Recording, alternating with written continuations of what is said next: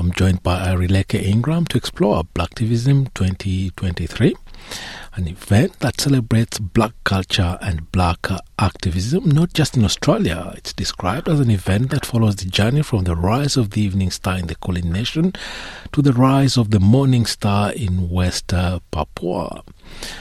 Airileke, welcome to NITV Radio. But before we delve into Blaktivism, uh, tell us about uh, your journey because you're described as a, described as a musical pioneer and a fighter for freedom, traversing a mm-hmm. timeless sonic globe without frontiers. Uh, tell us about this journey and uh, this characterization.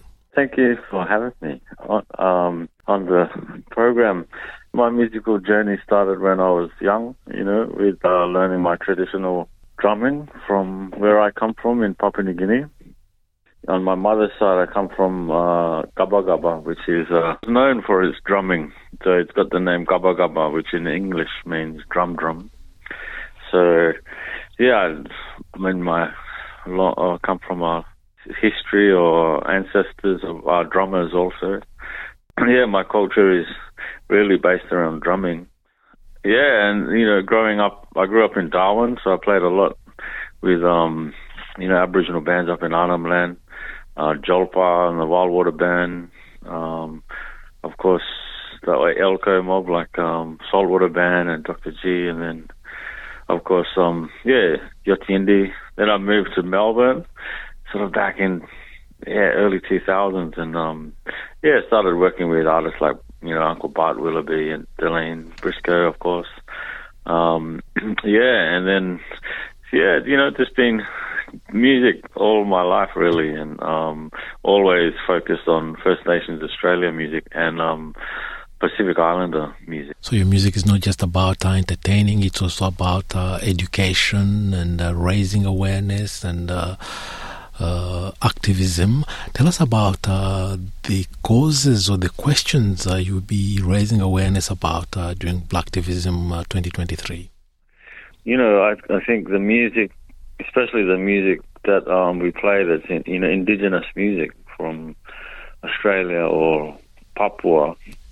It's of course connected to land and country and sovereignty, and so yeah, some of those issues, of course, um, that we we address, you know, land rights, indigenous sovereignty, uh, but in particular, one that's very close to me is um, raising awareness on the West Papua situation.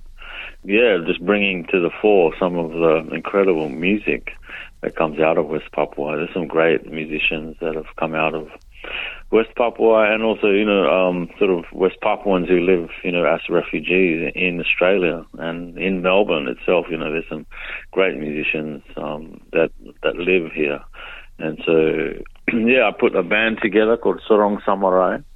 So Sorong is the west north tip of West Papua, and Samarai is the southeast tip of Papua New Guinea. So if you imagine the the big island to the north, you know, New Guinea uh, from tip to tip, it's West Papua and Papua New Guinea. So from tip to tip is Sorong to Samarai. So that project is a really um, interesting one where we bring, yeah, some of the rap. We've got rappers, we've got singers, we've got musicians, dancers from both sides of the border, from West Papua and Papua New Guinea. Yeah, so the big connection between uh, the two is not just uh, the close uh, geographic proximity, it's also colonization because West Papua is still uh, struggling for their independence from Indonesia, I believe. Yeah, that's right. I mean, back as history goes, you know, back on December 1, 1961, the Dutch um, were had prepared West Papua for political independence. And on December 1, that was the first time they raised uh, officially, um, the Dutch colonizers had um, raised the Morning Star flag, which is the West Papua national flag. Um, all those sort of iconologies of the, of the nation, uh, the national anthem, the coat of arms, it was all sort of launched on December 1. Um, and of course, not long after that, Indonesia uh, invaded the country. And, and yeah, pretty much there's been a, you know, and took it, you know, and there's basically been uh, a resistance to that and trying to get the world's attention on to West Papua because um, it's one of the, I guess, one of the dark secrets of this part of the world. You know, is the is what's been happening there. You know, like it's you know the West Papuans themselves call it a, a slow motion genocide. Up until today, there's about 500,000 lives have been lost in the struggle, and that's only within 50 years. I guess with the show that we do on December 1 is um, West Papua National Day.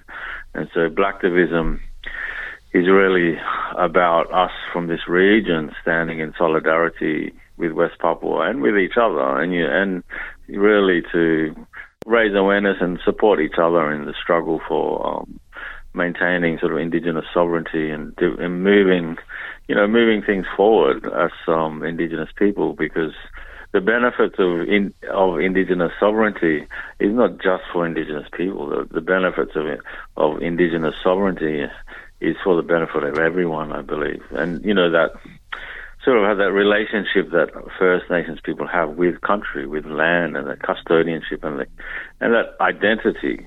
I think is an identity that I think um, doesn't matter where you're from. I think it's an identity that we all are progressing towards because um you know it's it's really the future. It's the it's the ancient past but it's also uh the future you know because the consciousness of how we live with each other and how we live with our environment and care with, with care and nurturance I think that's something that's just natural and and part of being an indigenous uh, person. And I think um that's something that humanity everywhere we we need to progress towards again. So, Blaktivism is a one uh, night event or one day event.